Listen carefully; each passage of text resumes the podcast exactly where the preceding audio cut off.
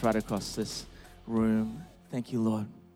Father, we're just so grateful for your presence in this place today.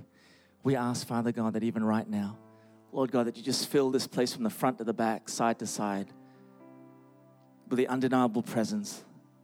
Father, we haven't come today to hear the voice of man or to hear man's opinion. We've come to gather around your word, and we ask that, Holy Spirit, you'll just breathe this word into life today.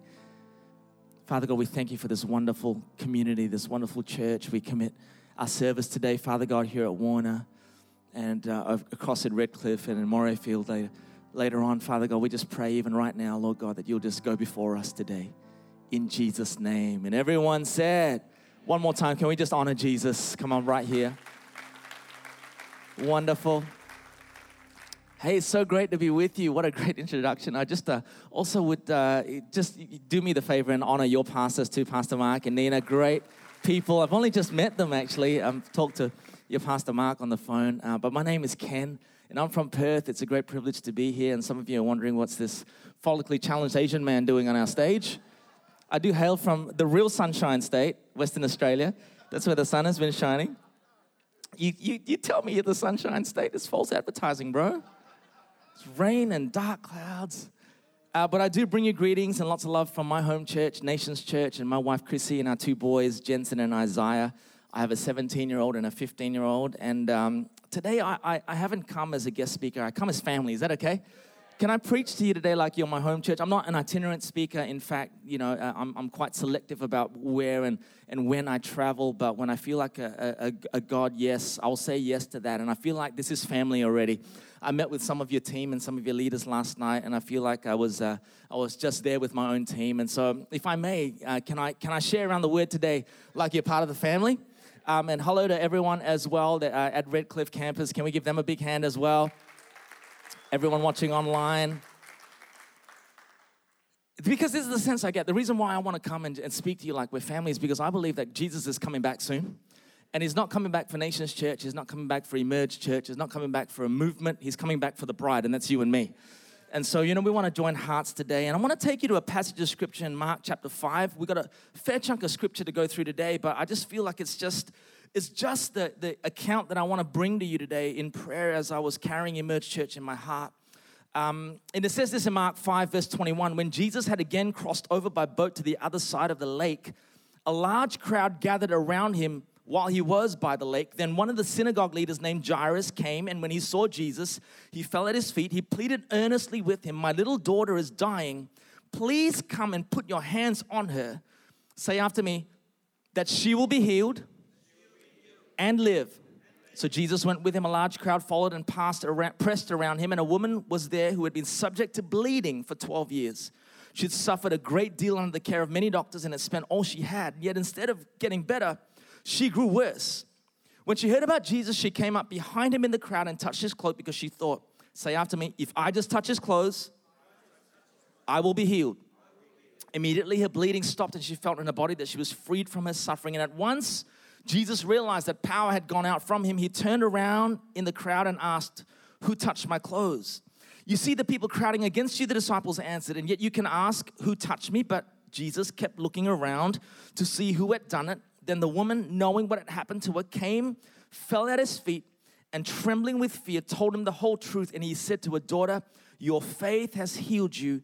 Go in peace and be freed from your suffering. Can we give Jesus a big shout of praise for that incredible? Account in the Gospels. Today, I want to speak to you on the thought what do you believe about Him? What do you believe about him, Emerge Church? Because I, you know, for those of us who love Jesus, and if, if you have not yet received Jesus into your life as your personal Lord and Savior, I'm sure the team here later on will give you an opportunity to. But for those of us who call ourselves believers, it's fair to say that we believe in Jesus. But how many of you know that believing in Jesus has profound effects and profound ramifications for our eternal destiny one day when we pass from this life to the next? But what we believe about Him has profound impact on how we experience the Christian life here on earth. So I want to ask you today what do you believe about Him?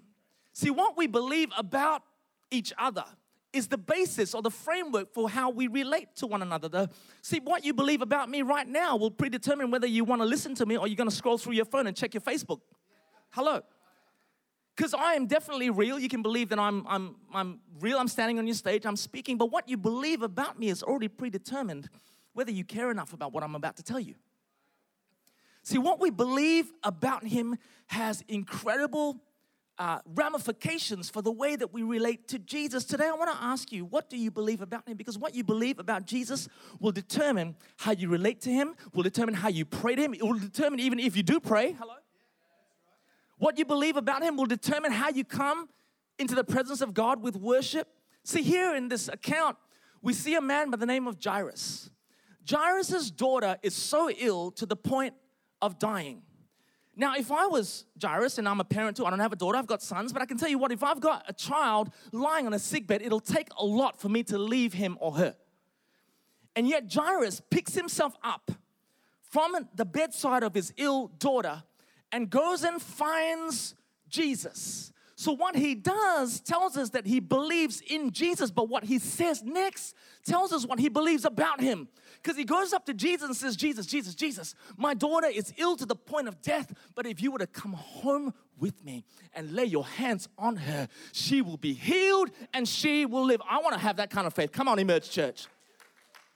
See, what we believe about Jesus will predetermine how we relate to him, will predetermine how we go to him. And on the second part of this account, we see a woman. She's been bleeding for 12 years, a horrific, chronic condition. Now, I don't know if you know the context, but in the first century Middle East, when to be menstrually bleeding would consider you unclean and rejected by society, and this woman didn't have it monthly, she had it for a 12 year period non-stop. So you can probably imagine that this woman was in quarantine or isolation for 12 years, self imposed. And here's this woman that she probably had not seen, her skin has probably not seen the light of day for over a decade, but she, being a Jewish lady, would have heard about the Messiah. And she hears this Jesus coming down the road and hearing the crowd calling out, Yeshua, Jesus, Jesus, Jesus. And in the confines of her own house, she would have fought everything to come out of the house. She would have probably would have thought, I don't even know how to do my hair. I haven't done it for 12 years. I can totally relate. About 15 for me. What, what do I wear to manage the bleed? I don't know what it's like to get out into society. It's been well over a decade. And yet the Bible tells us that she leaves her house to go find Jesus. So what she does tells us that she believes in him, but what she says next tells us what she believes about him because she says, if, if I only I could just touch the hem or the edge of his cloak, I will be healed and set free from this ailment. Oh man, I want that kind of faith for Emerge Church. See, what we when we when we say we love Jesus, it's it's a base level of faith. We all, those of us who call Jesus our Lord and Savior, believe in him. But I want to stir in your heart today, what do you truly believe about him? Because if there is a next stage, an emergence of this house, I generally believe that there's going to be a right belief that He is the Alpha and the Omega, the beginning and the end. He's a miracle worker. Come on, are you out there? If this is truly going to be a house of miracles, we better start lifting what we believe. But come on, and resounding amen from Emerge Church. So here are two people from vastly different ends of society's spectrum. One, a religious leader called Jairus, another, an unnamed woman with the issue of blood, and they both receive their breakthrough not just because they believed in him, but because of what they believed about him. You guys getting this today? So I want to go through some learnings with you about this account of Jairus and this woman with the issue of blood. And the first learning is this that what you believe about him will determine the conclusions you jump to. How many of you are conclusion jumpers? Like you hear some news, right? And then you jump to conclusions. Hello, come on, in the last two years in the pandemic, we've been jumping to conclusions. All you need to do is find out that there's some press conference coming up by your state premier, and suddenly everyone's running down to the shops getting your toilet paper. Because you're jumping to conclusions, right? We have a chronic way of jumping to conclusions. We like to roll the ball forward and play it out in the future. So I want to suggest to you today what you believe about him will determine the kind of conclusions you jump to. In the book of Mark, chapter 4, verse 35 to 38, we see an account where Jesus gets his disciples around and says, Boys, we're going to sail to the other side, get in the boat. How many of you know that account, Mark chapter 4? They get in the boat, and the Bible tells us that a storm starts to beat into the boat. Water, the, the boat starts taking in water. Now, these disciples were so freaked out at the storm while Jesus was sleeping in the boat. How many of you have ever been through a difficult time in your life and you felt like your Savior was sleeping in your boat? That's me, like every week when I get my church stats. Jesus, you've been sleeping in the boat. That goes down much better in Perth. Come on, I tell you. My humor, you guys ain't getting it. And so here are these disciples, and they and they're freaking out and they're waking Jesus up, saying, Jesus, Jesus, Jesus, don't you care that we are perishing? How many of you know they started to change the conclusion that Jesus never wrote for them because Jesus said, Let's sail over to the other side. And then Jesus turns to them after he calms the storm and challenges them about their faith. Jesus knew, being his disciples, it wasn't an issue of them believing in him, it was an issue of them believing rightly about him. See, what we believe about Jesus will determine the conclusions we jump to when we're actually in a storm. Hello. Come on. See, we're, we're pastors, Pastor Mark, and, and you, you, you got to understand that as, as, pastors and leaders, most of our time in our counseling sessions, not that I do very much of it, I'm not very good at it, but most of the counseling sessions that we do with people is helping people to believe rightly about Jesus so they jump to the right conclusions about what is happening to them. Hello. What sends us into a spin is not what is happening to us, but what we think will happen to us because of what is happening to us. Isn't that right? Most of the time, when I'm sitting down with someone and they're losing their minds, it's not because of what's happening to them, but because of what they think will happen to them because of what's happening to them. The conclusions we jump to have already been predetermined by what we believe about Him. If you're here today and you're in a storm, if you're here today and you're going through something, the way that you play this forward and whether you catastrophize your ending or whether you see yourself with a poor outcome in the end is com- or whether you see that Jesus is going to bring the breakthrough for you is completely already predetermined by what you believe about him. So I want to stir in your heart today, Emerge Church. Believe rightly about your Savior. Believe rightly about the God who says that He's your refuge, He's your protector. In the book of Mark, uh, chapter 6, we see the disciples uh, in a very similar situation Two chapters later, Jesus says, Boys, get into the boat. Now, if I was a disciple, I'd go, This spells trouble because boats and Jesus, they never go well together. Both accounts, stuff happens, right? Again, the boys get in the boat, and Jesus this time is not in the boat with them. He's nowhere to be seen. He says, I want to go up to the hills to pray, boys. When they get in the boat and they're sailing to the other side, again, a storm blows hard. They freak out because Jesus decides to play the ultimate party trick he thinks to himself like i'm gonna i'm gonna punk my boys and i'm gonna walk on water like a ghost so they're absolutely freaking out and so jesus appears to them walking on the water 11 out of the 12 disciples conclude that this was an apparition it's a ghost we're all gonna get killed by this weird freaky account what are we gonna do one out of the 12 called peter had a different belief about jesus 11 out of 12 thought they were gonna die be killed by a ghost one out of the 12, said, That's you, Jesus. Call me out on the water. Can I ask today, Emerge Church, who do you want to be? Because who you're going to be as a church, who you'll emerge to become in the next decade, is already been predetermined by what you believe about Him. And I want to declare today that you're going to be a church that decides in your heart and has a conviction that He is the King of Kings, He's the Lord of Lords, He's the Alpha and the Omega, the beginning and the end. This is not some hyped up sermon. This is theology about who he truly is. And for so long, the modern church has diluted and reduced Jesus to our level of belief. But it's time for us to elevate our belief to what kingdom wants for us. Oh, I need a resounding amen from you. So here is this account in Mark chapter 4 and Mark chapter 6 where we see Jesus challenging the faith of his disciples. And he's not challenging them based on the fact that they may or may not believe in him. He knows because the fact that they follow him, they are his disciples, they believe in him. But what he wanted to grow in them was their belief about him. He turns the storm, calms it, and challenges them about their faith. What does Mark chapter 4 and Mark chapter 6 tell us? It tells us that, friends, storms are inevitable, but fear is optional. Because if you think about it, fear ultimately is the erroneous belief about God all basis of fear is the erroneous, the wrongful belief about God. The reason why you're afraid is because you don't truly believe God is who He says He is. You might believe in Him, but you might have a limited or a, a uh, truncated understanding of who He is. But today, my heart for you is that your heart will open to the fullness and the majesty and the bigness of who God is. I need a resounding amen, Emerge Church. You know, my dad was diagnosed with aggressive cancer in February. And everything on the inside of me wanted to be fearful. Everything inside of me wanted to catastrophize. Everything on the inside of me wanted to assume the worst. And yet, the Spirit of God on the inside of me began to continue to stir and challenge me and said, Ken, what do you believe about me? Do you believe that I can shrink this cancer? You sing about waymaker, miracle worker. Do you truly believe what you sing? My heart for Emerge Church is that you begin to become the church that really believes what you sing. I need a resounding amen. The second learning, second learning about this account with Jairus and the woman with the issue of blood is that what you believe about him will determine how you respond when someone else gets the miracle you need. How do you respond when someone else gets the miracle you need? Because there is, I don't know about you, but have, have you ever heard of the word triage?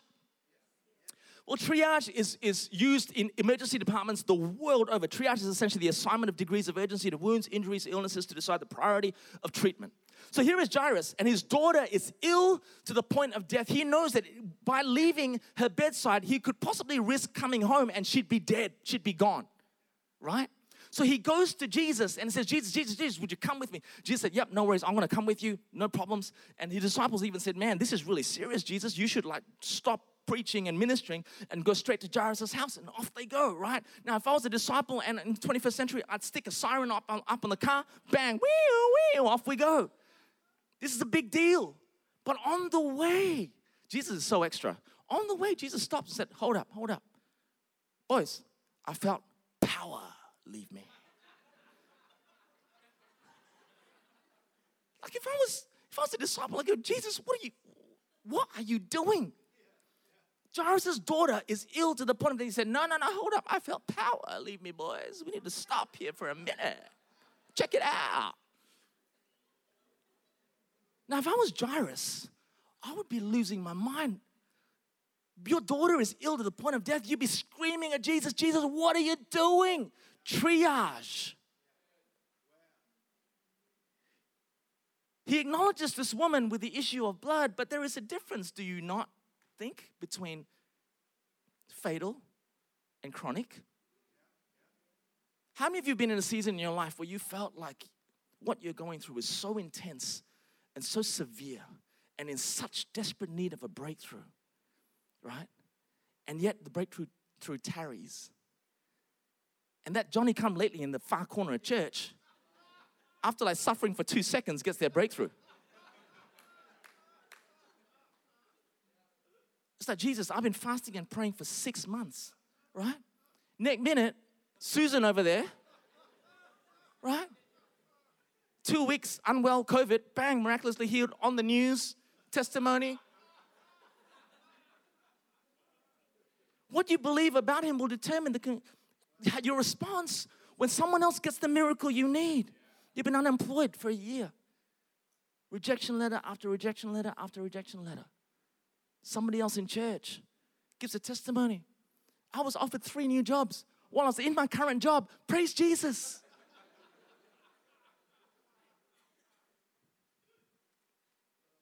the desire of your heart is to be partnered, find love. Time has gone on over and over again. You turn up to weddings alone, you show up to family gatherings unpartnered. The desire of your heart is to start a family. Next minute, your best friend, 10 years younger, gets on some Christian singles website. I'm engaged. We've all been in places we've experienced someone else getting a miracle. See, if I was Jairus, I'd be all upset about Jesus and wanting to throw the towel in because how dare you, Jesus? How dare you? Do you not know that I left my daughter's bedside to come look for you? And I am the priority here. To understand this, the context even better, he was a religious leader. He could pull rank over an unclean woman. Oh, you guys aren't getting this. He had every right. I'm an elder in the church, Jesus. I need the breakthrough first. Come on, we've all felt that way. The sense of self righteousness would have risen in Jairus. The Bible records Jairus doing no such thing. Jairus remains silent through the whole account as he stands there and watches Jesus have this discourse with this woman. He, he engages with her and, and, and you know, she, she, she confesses her need of him and, and he, he releases her and has this conversation with her daughter. Your faith has made you well. Go and suffer no more. Jairus watches the whole thing patiently. Why? Because it reveals to us what he truly believed about Jesus. Jairus believed that the same Jesus that caused him to leave his daughter's bedside to say these words Jesus, if you come home with me, lay hands on my daughter, she will be healed and she will live. It's the same Jesus that's now caught up in a seeming interruption, tending to somebody else's miracle. Oh man, I need a resounding amen from Emerge Church. Jesus has enough miracle for everybody. And just because it seems like your breakthrough is tarrying right now, hold on to a firm belief that your time will come. Your time will come. Turn to someone and say, Your time will come. Our youngest boy is 15 years old. His name is Isaiah. And when Isaiah was about two or three years old, we discovered that he was really struggling in his developmental milestones. By the time he was four or five years old, it had become apparent that our youngest boy had significant issues from a disability point of view. And when he was six years old, he was formally diagnosed with a rare genetic syndrome called Mowat Wilson syndrome. You haven't heard of it because my boy is one of maybe 480, 500 people in the world to have it. And uh, over the years, as, as a pastor, I can tell you it's been the joy of my heart to celebrate other people's children and all the wonderful milestones. You see, when, when my, my boy Isaiah was, was born, he was dedicated by a good friend of yours, actually, Pastor Martin Steele. Came to my church and dedicated uh, my, my baby Isaiah at the time, and he was, you know, probably six months old. And you know, when you dedicate your, your, your child, you have these dreams for your kid that, that one day you'd, you'd film them, you know, giving their first speech at, at their assembly, winning this award, that award. And, you know, we spoke of Isaiah that he'd be a champion boy this and he'd achieve that. And, and you know he, he, he'd be this amazing young man in god. And over the years across the last 15 years isaiah has not met a single one of those expectations. He's significantly intellectually disabled. He's he has very limited language. Uh, he's got an incredibly bubbly personality. If he was here he'd be your best mate. People tell isaiah he's got special needs. Isaiah just thinks he's special but over the years year after year after year would see our boy get further and further behind, and special schools would do their best with him.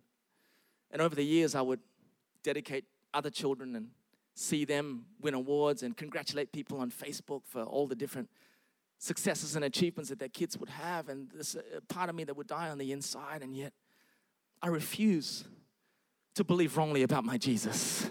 That the same Jesus who promised our family miracles and breakthrough and, and, and favor and blessing. is the same Jesus today. Even though my miracle tarries, I want to ask the Emerge Church family to believe with me that my day will come for my son, that one day I will have a conversation with him in this life or the next. I need a resounding amen from you. See, what we believe about Jesus will determine how we respond when someone else gets blessed. In the book of 1 Samuel, chapter 1, there was a lady by the name of Hannah, and she was struggling with fertility. Even back then, in biblical times, a thousand years before Jesus came, it was still a stigma. And here was Hannah, and she was married to a man by the name of Elkanah. And, and particularly in Middle Eastern cultures at the time, there were very few ailments or health issues that had a greater stigma than infertility. And so here was Hannah, and all that she wanted in her heart was to start a family. She knew that God had called her to bear a son. To make matters worse, Hannah's husband Elkanah married another woman called Penina. Now, Penina was a piece of work. to make matters worse, Penina was pumping out babies like was going out of fashion. Like even her own pastor was sick of dedicating her babies. What, Penina's Charlie, and oh my gosh, another Penina's got another baby, oh my gosh. And Penina would rub it into Hannah. Year after year after year, Hannah would go up to the place of worship and weep before the Lord. But year after year after year, she would hold on to a firm belief about her, girl, her God. That he who had promised her a child would give her a child. And eventually her time came. Turn to someone and say, Your time will come. Her time came, and she brings and she bears a child by the name of Samuel. Samuel was to be the prophet that anointed the greatest king that Israel had ever known. Friend, I don't know what your situation is right now, but maybe you're in a season where you are experiencing a waiting. How many of you are experiencing a waiting? It feels like you're in the waiting room of God for like forever. And everybody else that's come in and checked in gets seen first. They jump the queue, and you're still in the waiting room saying, God, God, what about me? Can I encourage you, Emerge Church? Hold on. Hold on to the firm belief that the God who saved you and crafted you from the day you were in your mother's womb knows all about your life and your time will come. Turn to someone and say, I'm, I'm receiving that for myself today.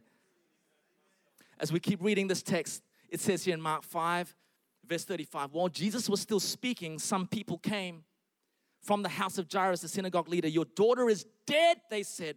Why bother the teacher anymore? Overhearing what they said, Jesus told him, Don't be afraid, just believe. He did not let anyone follow him except Peter, James, and John, the brother of James. When they came to the home of the synagogue leader, Jesus saw a commotion with people crying and wailing loudly. He went in and said to them, Why all this commotion and wailing? The child is not dead, but asleep. But they laughed at him, and he put them all out. He took the child's father and mother, and the disciples were with him, and went in where the child was. He took her by the hand and said, Talitha cum, which means little girl, I say to you, get up. Immediately the girl stood up and began to walk around. She was 12 years old. At this, they were completely astonished. My third and final learning from this account what you believe about him will determine how you respond when people tell you there is no hope. See, we live in an age and an era in human history where we love bad news, don't we? We have an obsession with bad news. If you just flick through your news feed, it's not good news stories, it's all bad news. You know, the top five, the regular top five Google search topics in the last two years has been coronavirus death rates. People have wanted to know how many people die from coronavirus. That's what's on people's minds, right? I want to tell you today there are so many things that God is doing across the globe that no one's Googling. God is sweeping. There, there, there are Muslims being saved by the thousands, by the hundreds and thousands. There's revivals going on globally. And yet, what the world wants to know is how many people are dying from this silly pandemic. See, we have an obsession with bad news. So here is Jairus, and, and, and after seeing, seeing Jesus pause for a minute, breaking all triage rules to deal with this woman with the issue of blood, as Jesus was finishing off the conversation with this woman, daughter, your faith has made you well, as he's just trailing off, people from Jairus' house coming to say, Jairus, Jairus, your daughter's dead. How many you have those kind of friends? That they like to tell you the scores of your football game for your team before you even get home to watch it? I'm from the West, okay? So I'm a fan of the West Coast Eagles football team, AFL. Doing terribly this year. But I've got a staff member. Like most of the West Coast Eagles games happen to be on a Sunday, so I don't get to watch it because I'm at church. I'm a good Christian boy, right? I've got this staff member who delights in ruining my football watching experience on a Sunday night after church by telling me the scores. Like he'll often come up to me and go, PK, you lost. He's a Docker supporter, you see. Evil people, right? It's like, bro, what is wrong with you? I should sack you. Let me watch the game. These people say, Jairus, your daughter is dead. There's often a finality to the way the world likes to describe our storms. Oh, you know, that cheating husband of yours, they'll never come good. Oh, you know, that, that, that young adult son, when they're wayward, nah. It's, I, I, I, he may come back to the Lord, but I've, oh, I've never seen it. That sickness that your dad's going through, that cancer, not very many chances of a good outcome, you know, but, you know, we'll just believe for the best. No one's ever been healed from Mowat Wilson syndrome. I think your boy, you know, you're just to have to just make do with the best life that you can give him. Pastor Ken, you know, commiserations. See what you believe about him will determine how you respond when people tell you there is no hope. They said to Jairus, Jairus, your daughter is dead. But how many of you know that the same belief that Jairus had when he left his daughter's bedside was the same belief that he held on to when Jesus got interrupted by the woman with the issue of blood. And it's now still the same Jesus he's believing about rightly now that he's hearing this final words, Your daughter is dead, I want to suggest to you, Emerge Church, that man might say it's final and hopeless, but death could not hold him down. Come on. He is the Savior that brings dead things to life. If you believe in resurrection power, there is no such thing as too far gone. And maybe you're here today and there is something in your life right now that you feel is too far gone. It is too, it is beyond reconciliation. It is re- irreparable. And all those big words that we like to use. This is not some Pentecostal hyped up. This is theology. I want to be the kind of believer that believes rightly about Jesus. I don't just want to go through life believing in Him. I want to believe that He, I want to be all in with believing rightly about Him. Maybe you're here today and there are some conclusions that you've jumped to. Maybe you're here today and there is a sense of hopelessness. I love that you named your baby Hope, whoever the couple was, and Liberty Hope. Man, that's, a, that's an amazing name because there's great liberty in having hope. There's something about a believer that believes rightly, where your theology is lined up with who God is. Today, if you're in the room, my exhortation to you as super simple musicians as you join me is simply this. Emerge Church, believe rightly about Jesus. Believe rightly about the God you serve. So much of our experience here on earth, why we don't ever step in to the miracles that we see in Scripture, why we don't ever step in to the promises of God, why we're limited in our experience of Him. We don't experience the Zoe, this abundant life that Jesus came for us to have, is because we believe in Him, but we've got a truncated or a limited belief about Him. My prayer for us today, Emerge Church, is that you'll emerge into a next season or you believe everything that Jesus says He is. Come on, do I get a resounding amen? Come on, why don't you stand?